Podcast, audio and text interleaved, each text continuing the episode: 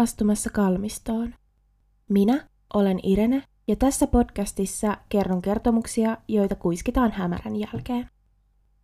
Käy peremmälle, jos uskallat. Ihanaa, että oot löytänyt jälleen kalmiston pariin.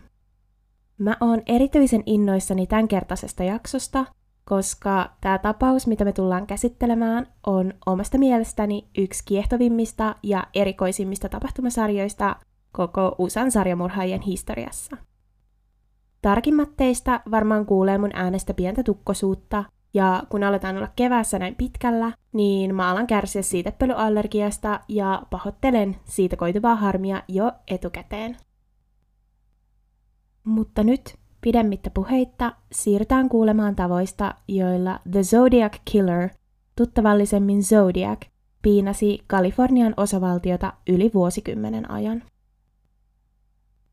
Elokuussa vuonna 1969 The San Francisco Examiner-lehden toimitus Kaliforniassa sai varsin erikoista postia. Saapuneessa kryptisessä kirjeessä tunnustettiin neljän henkilön murhat, mutta vielä erikoisempaa oli, että kirje sisälsi symboleilla tehdyn kryptogrammin, jonka kirjeen kirjoittaja vakuutti paljastavan tämän henkilöllisyyden sekä vaatimuksen, että toimituksen täytyisi julkaista kirje lehdessä. Kirje oli yksi kolmesta, osa 408 symbolia sisältävää kryptogrammia, ja pian selvisi, että arvoituksen muut osat oli toimitettu muiden paikallislehtien toimituksille. San Francisco Chroniclelle ja Vallejo Times Heraldille. Kuka halusi julkisesti uhkailla San Franciscoon ja kenties koko Kalifornian asukkaita? Palataan kuitenkin hetki ajassa taaksepäin vuoden 1968 joulukuuhun 20. päivään, jolloin lukioikäinen Betty Lou Jensen valmistautui lähtemään ensitreffeille ihastuksensa David Faradayn kanssa.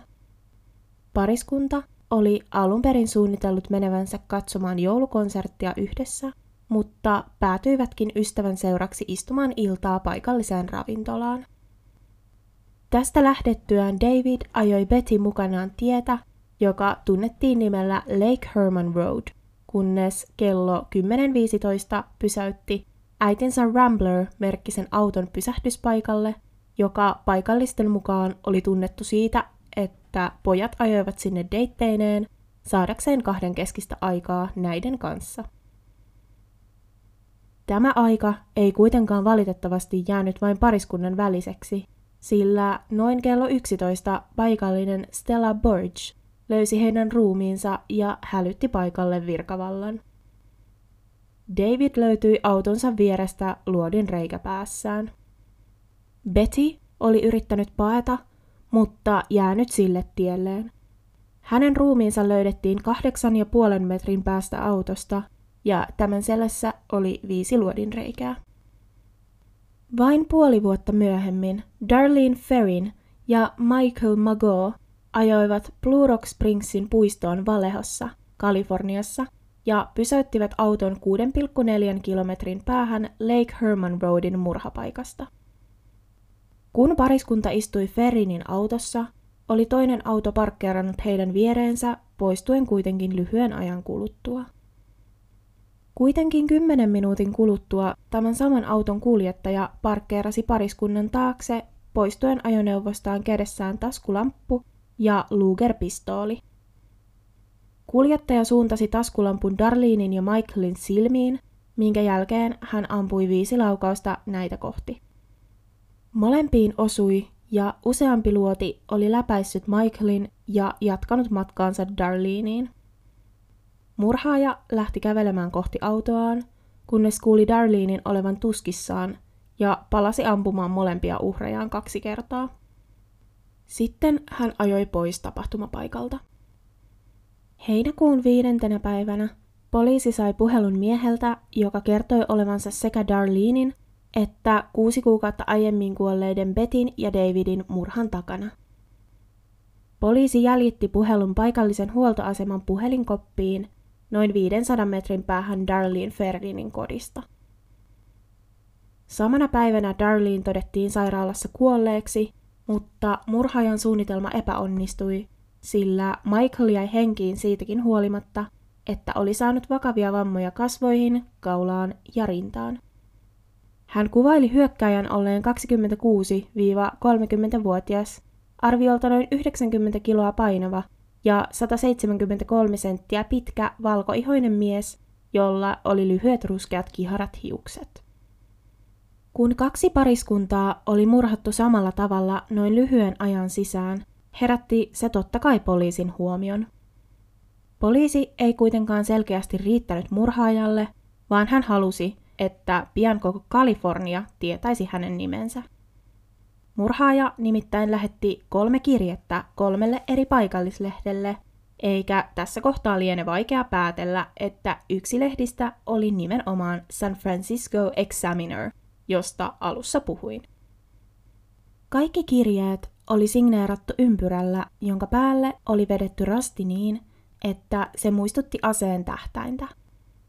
Tätä samaista symbolia käytti myös kellomerkki Zodiac logossaan. Murhaaja vaati kirjeissään, että lehtien olisi julkaistava kirjeet tai muuten hän murhaisi autollaan liikkuen ihmisiä päämäärättömästi koko viikonlopun. Lehdet julkaisivat kirjeet, eikä uhattuja murhia koskaan tapahtunut. Mukana julkaistiin kuitenkin myös Vallehon poliisipäällikön lausunto, jossa hän pyysi murhaajalta todistetta siitä, että tämä todella oli se, joka väitti olevansa. Pian tämän jälkeen, elokuun seitsemäntenä päivänä, San Francisco Examinerin toimitus saikin toisen kirjeen, joka alkoi dramaattisella tervehdyksellä. Hyvä editoija, tässä puhuu Zodiac. Tämä oli ensimmäinen kerta, kun murhaaja käytti suoraan itsestään nimeä Zodiac. Tämä kirje oli vastaus poliisipäällikkö Stiltsin vaatimukseen saada todisteita siitä, että kirjeiden takana todella oli Faradayn, Jensenin ja Ferrinin murhien tekijä. Kirjeessä Zodiac kertoi yksityiskohtia murhista, jotka olivat ainoastaan poliisin ja murhaajan itsensä tiedossa. Kirjeen lopussa oli myös tarjous poliisille. Jos poliisit ratkaisisivat Zodiacin koodin onnistuneesti, tämä antautuisi. Elokuun 8. päivä 1969 kalifornialainen opettajapariskunta Donald ja Betty Harden ratkaisivat tämän Zodiacin koko 408 merkkiä sisältäneen kryptogrammin.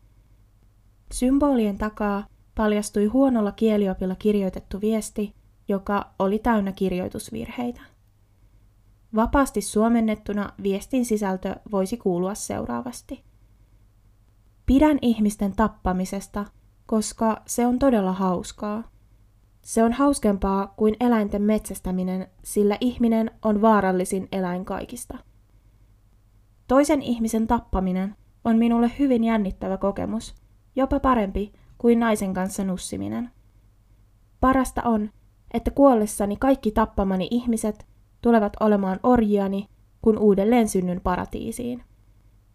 En kerro teille, kuka olen, koska yrittäisitte hidastaa minua tai estää minua keräämästä orjalaumaani kasaan. Kryptogrammin lopussa oli vielä 18 kirjainta, joista muodostuva sana ei tarkoita mitään, eikä sen merkitys ole tiedossa vielä tänäkään päivänä. Syyskuun 27. päivänä vuonna 1969 college-opiskelijat Brian Hartnell ja Cecilia Shepard viettivät piknikkiä tunnelmallisissa maisemissa Kalifornian suurimman järven Lake Berryessan alueella, kun valkoihoinen, noin 180 senttiä pitkä mies lähestyi heitä. Miehellä oli päässään musta pyövelin huppu, jonka silmäreikien eteen hän oli asettanut clip-on aurinkolasit. Kaulassa miehellä oli lasten ruokalappua muistuttava asuste, jonka keskellä oli aseen tähtäintä muistuttava symboli. Kädessään hänellä oli käsiase. Pakko tässä vaiheessa sanoa, että tämä on varmasti ollut aika erikoinen ja hämmentäväkin näky kesken piknikin. Mies puhutteli nuorta pariskuntaa ja kertoi näille, että oli karannut Montaanassa olevasta vankilasta tapettuaan vartijansa ja varastettuaan tämän auton. Nyt auto oli kuitenkin ylikuumentunut ja siksi hän tarvitsisi nuorten autoa jatkaakseen pakomatkaansa. Tämä kuitenkin oli ilmiselvästi valetta, ja pian hän käski Cecilian sitoa Brianin tuomallaan pyykkinarulla, jonka jälkeen mies itse puolestaan sitoi Cecilian. Cecilia oli sitonut Brianin kädet löysästi, mutta Zodiac ei ollut näin helposti huijattavissa, vaan tarkisti solmut ja kiristi Brianin narut.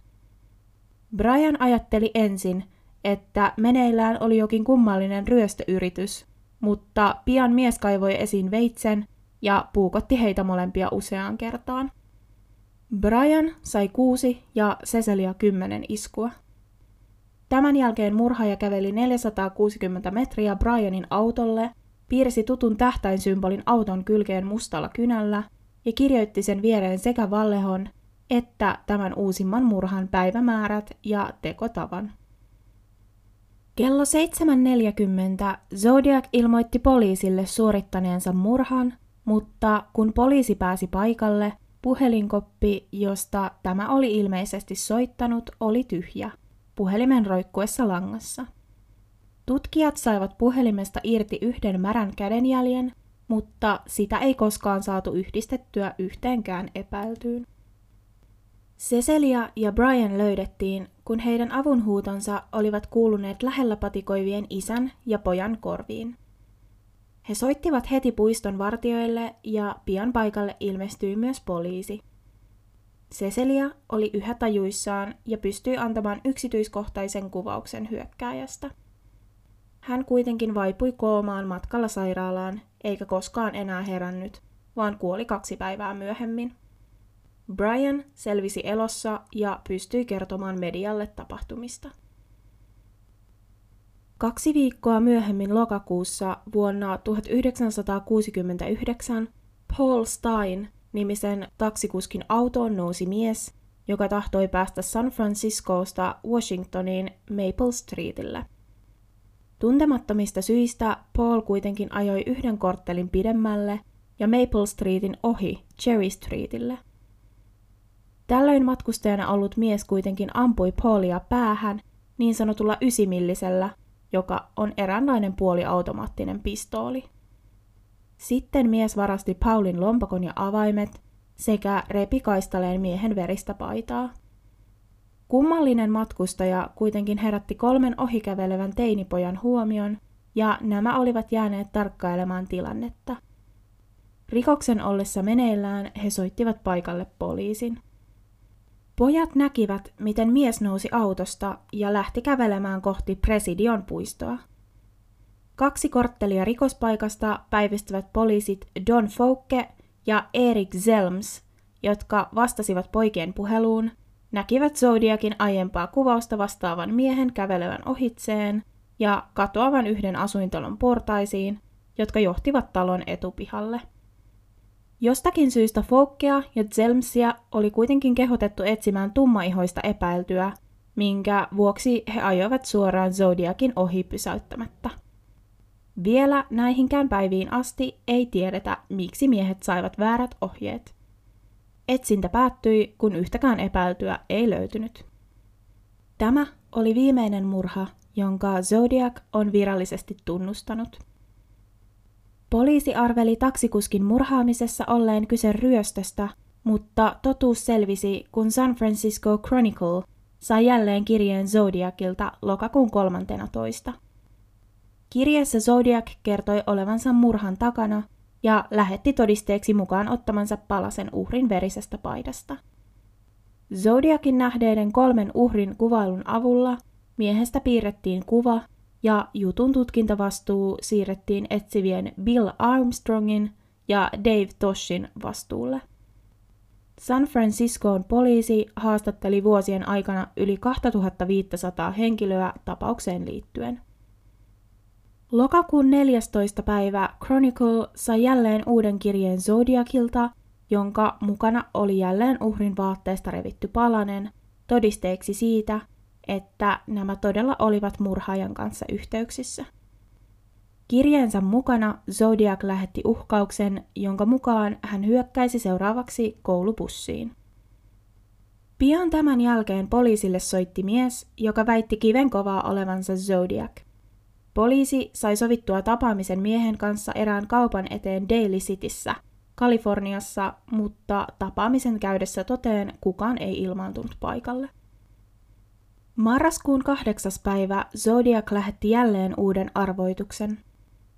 Kryptogrammi koostui tällä kertaa 340 merkistä. Viesti pysyi ratkaisemattomana 51 vuotta, kunnes vuoden 2020 joulukuussa sen ratkaisi ryhmä kansainvälisiä yksityishenkilöitä, johon kuului insinööri, matemaatikko ja koodari. Kyseisessä viestissä Zodiac kertoi, ettei ole se mies, joka oli soittanut poliisille ja sopinut tapaamisen. Viesti itsessään on jälleen hyytävää luettavaa, joskaan Zodiakin tapauksen tultua tutuksi, en mitään muuta odottanutkaan. Seuraavaksi luen vapaasti suomentamani otteen tästä viestistä. En pelkää kuolevani kaasukammiossa, sillä sittenhan vain pääsen paratiisiin entistä nopeammin. Nyt minulla on viimein tarpeeksi orjia, jotka työskentelevät minulle siinä, missä muilla ei ole kuollessaan mitään. Siksi he pelkäävät kuolemaa. Samassa viestissä Zodiac myös pilkkaa sitä, ettei poliisi ole saanut häntä kiinni ilmaisemalla ivaavan toiveen, että poliisi on nauttinut yrityksistään saavuttaa hänet. Valitettavasti tämäkään arvoitus ei kuitenkaan tuonut poliisia yhtään lähemmäksi Zodiakin henkilöllisyyttä. Zodiakin tapaus aiheutti luonnollisesti valtavasti keskustelua.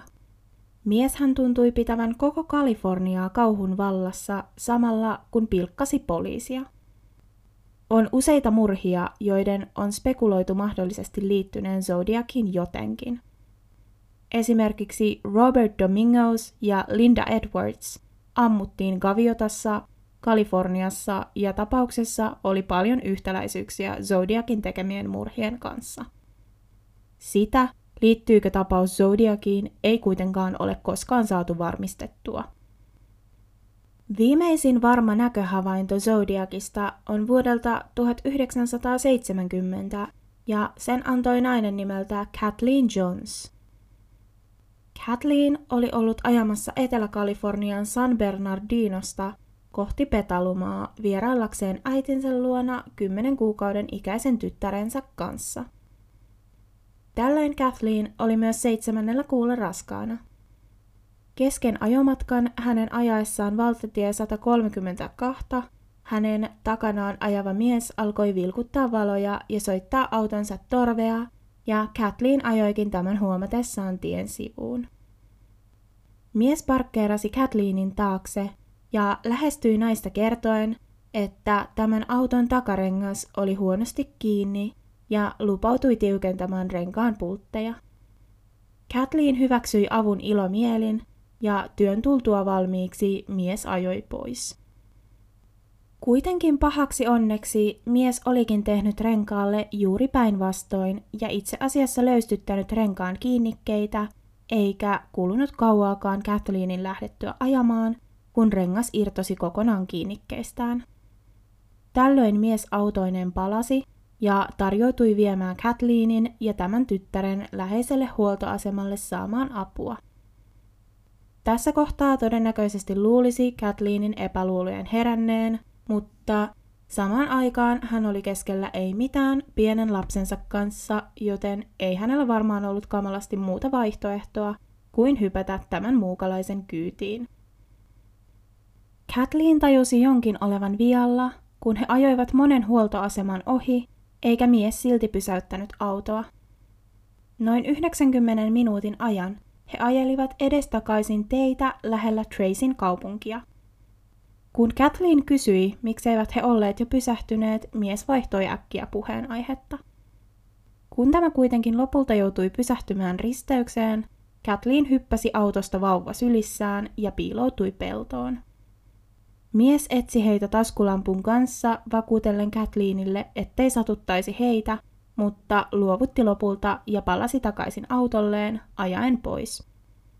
Miehen poistuttua Kathleen liftasi kyydin lähimmälle poliisiasemalle Pattersoniin.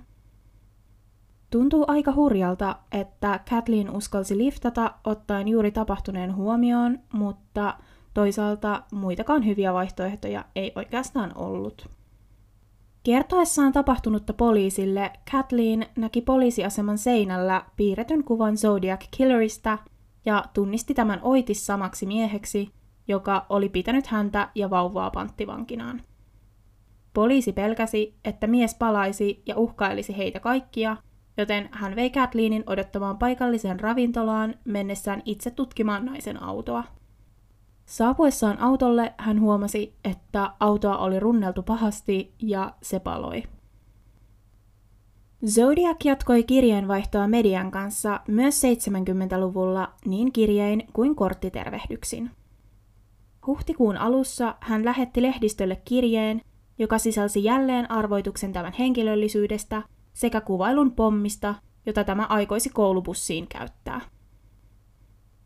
Huhtikuun loppupuolella Chroniclen toimitus sai jälleen kortin Zodiacilta, jossa tämä esitti toiveen, että ihmiset alkaisivat käyttää rintanappeja, joissa oli hänen logonsa, ympyrä ja rasti, eli aseen tähtäin.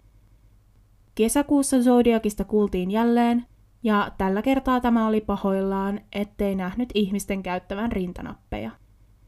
Hän myös väitti kirjeessä tehneensä edellisellä viikolla tapahtuneen Richard Radetitchin murhan, mutta San Franciscoon poliisi on varmistanut, ettei Zodiacilla ollut mitään osuutta murhaan. Vuosien kuluessa Zodiac jatkoi näiden pikkutervehdystensä lähettelyä lehdistölle. Suurimmassa osassa kirjeiden sävy oli tuttuun tapaan uhkaavan ivallinen. Monet kirjeet myös sisälsivät uusia arvoituksia – Vuoden 1970 heinäkuussa Zodiakin kerrotaan lähettäneen kirjeen, jossa hän siteerasi Mikado-oopperan kappaletta, kuitenkin lisäten mukaan omaa lyriikkaa orjensa kiduttamisesta paratiisissa. Kuten ehkä on jo käynyt ilmi, niin helpolla Zodiac ei päästänyt ei lehdistöä eikä poliisiakaan. Lokakuussa vuonna 1970 Chroniclen toimitus sai jälleen kortin, joka oli signeerattu Zodiakin symbolilla, ja siinä oli verellä piirretty risti. Korttiin oli leikattu ja liimattu viesti käyttäen The Chronicle-lehden painosta, ja korttiin oli lävistetty 13 reikää. Samaisessa lokakuussa myös Zodiakin tapauksen parissa työskennellyt Paul Avery sai postissa Halloween-kortin, jossa oli tanssiva luuranko ja toivotus salaisalta ystävältäsi, ja se oli signeerattu milläpä muullakaan kuin Zodiakin signeerauksella. Kortin sisällä luki käsin kirjoitettuna Peekaboo, you're doomed, eli kukkuu, olet tuhon oma. Uhkaus otettiin tosissaan, ja se sai etusivupaikan The Chroniclen seuraavassa numerossa. Lokakuun 30.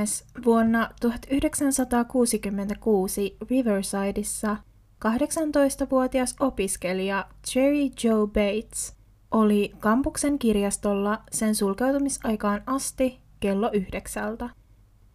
Naapurit kertoivat kuulleensa huutoa noin kello 10.30. Seuraavana aamuna Bates löydettiin kuolleena. Ruumis oli pahasti hakattu ja useaan kertaan puukotettu. Hänen autonsa virranjakajasta oli irroitettu kansi. Lähettyviltä löydettiin myös rannekello, joka oli pysähtynyt aikaan 12.24, mutta tutkinnassa päädyttiin lopulta siihen, että kello ei liity tapaukseen. Tämä saattoi olla Zodiakin ensimmäinen poliisin tietoon tullut murha – Kuukausi tämän jälkeen, marraskuun 29. 1966, Riversidein poliisiasema sekä Riverside Press Enterprise saivat miltei identtiset kirjeet, jotka oli molemmat otsikoitu sanalla The Confession, tunnustus. Kirjoittaja väitti olevansa vastuussa Batesin murhasta ja kertoi tapaukseen liittyviä yksityiskohtia, joita ei oltu kerrottu julkisuuteen. Kirjassa varoitettiin, ettei Bates ollut ensimmäinen eikä tulisi olemaan viimeinen. Joulukuussa 1966 Juurikin tässä kirjastossa, jossa Bates oli viettänyt viimeisen iltansa, löydettiin pöydän alakanteen kirjoitettu runo nimeltä Sick of Living, Unwilling to Die, eli suomennettuna kyllästynyt elämään, haluton kuolemaan. Sekä runon kielenkäyttö että käsiala vastasivat Zodiakin aiempia kirjeitä. Runo oli myös signeerattu kirjaimilla RH, mikäli kirjaimet oli tulkittu oikein. Ilmeisesti ne olivat siis sen verran epäselvästi kirjoitettuja, ettei päästy varmuuteen siitä, mitä niissä oikein luki. Kuusi kuukautta myöhemmin, huhtikuun 30. päivänä 1967, Riversidein poliisi ja Riverside Press Enterprise saivat uudet samanlaiset kirjeet. Tällä kertaa vastaanottajia tosin oli kolme, ja tämä uusi henkilö oli Batesin oma isä. Kirjeissä luki, että Batesin täytyi kuolla ja lisää uhreja tulisi olemaan. Teksti oli signeerattu vain kirjaimella, joka muistutti Z-kirjainta. Maaliskuussa 1971 Zodiac kirjoitti kirjeen Los Angeles Timesille, jossa hän onnitteli poliisia siitä, että he olivat yhdistäneet Batesin murhan Zodiakiin, mutta että he olivat löytäneet murhista vasta kaikista helpoimmat ja että niitä oli pinnan alla vielä Zodiakin sanojen mukaan helvetisti lisää. Kaikesta tästä huolimatta yhteys Batesin murhaan ja Zodiakiin on edelleen epävarma. Paul Avery ja Riversidein poliisi ovat ilmaisseet kantansa siitä, että teko ei välttämättä liity Zodiakiin, ja myönsivät, että osa kirjeestä saattoi olla Zodiakin huomionhakuisuutta, ja tämä saattaisi ottaa vastuun teosta, jota ei oikeasti ollut tehnyt. Zodiakin viimeinen virallinen kirje saapui Chroniclen toimitukseen vuonna 1974 melkein kolmen vuoden radiohiljaisuuden jälkeen. Kirjeessä hän ylistää The Exorcist-kauhuelokuvaa. Kirje sisälsi myös jälleen pätkän Mikado-oopperasta sekä symbolin, jonka merkitys on jäänyt selvittämättömäksi. Loppuun Zodiac kirjoitti, Minä 37, San Franciscon poliisiosasto 0. 37 Zodiakin arvellaan viitanneen uhriensa todelliseen lukumäärään. Zodiac aloitti oman kummallisen villityksensä rikollisten keskuudessa ja lehtien toimitukset sekä poliisi alkoivat saada milloin minkäkinlaisia uhkailukirjeitä. Useita kirjeitä epäiltiin ensin Zodiakin tekosiksi, mutta ne ovat sittemmin paljastuneet jonkun muun lähettämiksi. Mitä Zodiakin tapauksen tutkinnalle sitten kuuluu? Huhtikuussa vuonna 2004 San Franciscoon poliisi sulki Zodiakin tapauksen tutkinnan, mutta vuonna 2007 se avattiin jälleen. Vuoden 2018 toukokuussa poliisi oli toiveikas, että kenties nykyteknologian avulla Zodiakin kirjeiden postimerkeistä saataisiin otettua DNA-näyte. Toukokuussa 2018 tuloksia lupailtiin muutamassa viikossa, mutta maaliskuussa vuonna 2021 tuloksia ei ole edelleenkään tuotu julkisuuteen. Siispä edelleen, yli 50 vuotta tapauksen jälkeen, meillä on ainoastaan spekulaatioita siitä, kuka The Zodiac Killer olisi saattanut olla. Zodiakin henkilöllisyyttä on spekuloitu vuosikymmenten aikana useaan otteeseen. Poliisilla on ollut kymmeniä epäiltyjä, mutta ketään vastaan ei ole onnistuttu keräämään tarpeeksi todisteita. Luonnollisesti itselle ainakin tapausta tutkineena heräsi ihmetys, että miten voi olla mahdollista, ettei Zodiakin henkilöllisyyttä ole vieläkään saatu selville. Yksi suurimmista syistä todennäköisesti on, ettei Zodiac koskaan jättänyt rikospaikoille DNA-todisteita, eikä poliisi ole yrityksistä huolimatta saanut hänen DNA-näytettään. Toisena syynä on mainittava se, että suurin osa murhista tapahtui 60-luvulla – jolloin poliisin hallussa ollut tekniikka oli edistykseltään aivan toista luokkaa kuin nykyisin. Kolmanneksi syyksi poliisi on kertonut sen, että vuosikymmenten aikana sadat ihmiset ovat raportoineet jonkun tuttavansa näyttävän Zodiakin kuvauksen pohjalta tehdyltä piirrokselta. Hän oli hyvin tyypillisen näköinen, keskimittainen amerikkalaismies, eikä Zodiakissa oikein mikään ulkonäköpiirre saanut häntä erottumaan muista. Lisäksi piirros tehtiin pelkkien kuvailujen perusteella, eivätkä ihmisten muistojen pohjalta tehdyt havainnot ole aina täysin luotettavia. Tätä tapausta tutkiessani mulle kävi koko ajan enemmän selväksi, että Zodiakille tärkeintä oli maine ja vasta sitten itse teko, tässä järjestyksessä. Yksi syy sille, että Zodiac lopetti murhaamisen, onkin mahdollisesti se, että hän sai mitä oli lähtenyt tavoittelemaan. Laajalle kiirineen maineen sarjamurhaajana ja nimensä historiaan, joskin kamalimmalla mahdollisella tavalla. Tätä teoriaa puoltaa myös se, että vaikka murhat loppuivat, niin kirjeet eivät. On spekuloitu myös, että Zodiac olisi vaihtanut murhaamisen pelkkään uhkailuun, sillä jos murhat olisivat jatkuneet, olisi ollut vain ajan kysymys, milloin hän jäisi kiinni. Zodiac on yksi Yhdysvaltojen tunnetuimpia henkilöllisyyttä vaille jääneitä sarjamurhaajia, ja tapaus askarruttaa ihmisiä aktiivisesti edelleen, sillä on mahdollista, että hän elää edelleen yhteiskunnassa tavallisten ihmisten joukossa ainoastaan itse tietäen, mitä teki.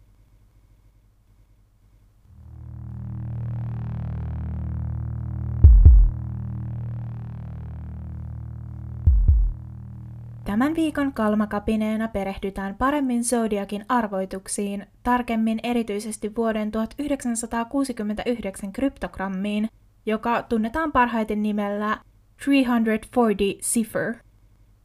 Zodiac käytti arvoituksissaan sekoitusta kirjaimia, numeroita ja symboleita luoden tällä tavoin oman koodikielen, jonka ratkaisemiseen tarvittiin 51 vuotta aikaa ja kolmen koodiekspertin tiimi – Zodiac kirjoitti arvoituksensa käsin paperille mustalla mustekynällä, ja kaikesta on huomattavissa, että tämä käytti paljon aikaa ja vaivaa kirjeenvaihtoon lehdistön ja poliisin kanssa. Kolmen koodin ratkaisijan tiimi Samuel Blake, Joel Van Eyck ja David Oranchuk käyttivät apunaan Melbournen yliopiston supertietokonetta, joka tunnetaan nimellä Spartan. He kokeilivat yli 650 000 eri tapaa ratkaista koodi, mutta läpimurto tapahtui, kun he erottivat ratkaisujen joukosta hyytävät sanat. Gas chamber, kaasukammio. Tämän pohjalta he onnistuivat aloittamaan muun koodin purkamisen ja saivat lopulta käännettyä koko 340-merkkisen kryptogrammin vuoden 2020 loppupuolella. Blake kertoi, että erityisen vaikean Zodiakin kryptogrammista teki se, ettei sitä oltu tarkoitettu luettavaksi vasemmalta oikealle ja ylhäältä alaspäin, kuten englannin kielessä normaalisti. Zodiakin oli siis täytynyt todella perehtyä koodin luomiseen. Zodiakin kaikkia arvoituksia yhdistää se, että hän kirjoitti sanan paradise aina seellä, joka on hämmentänyt monia tutkijoita – Tämän kirjeet sisältävät myös valtavasti kirjoitus- ja kielioppivirheitä, mikä on jokseenkin kummallista ottaen huomioon, että näkee ensin valtavasti vaivaa luodessaan oman salakielen, vain tehdäkseen kirjoitusvaiheessa huolimattomuusvirheitä. Vuonna 2020 FBI vahvisti, että vaikka Zodiac on jo vanha mies, jos edes on elossa, ovat tutkimukset tämän henkilöllisyydestä edelleen aktiivisesti käynnissä. Jälleen ollaan päästy yhden jakson loppuun. Kiitos, että kuuntelit. Ota ihmeessä seurantaan podcastin Instagram at kalmistopodcast. Sinne päivitetään kaikenlaista oheismateriaalia jaksojen välissäkin. Palautetta ja jaksotoiveita voit laittaa joko Instagramin kautta tai sähköpostiin kalmistopod. Ei muuta kuin seuraavaan jaksoon. Siihen asti. Pysykää varuillanne.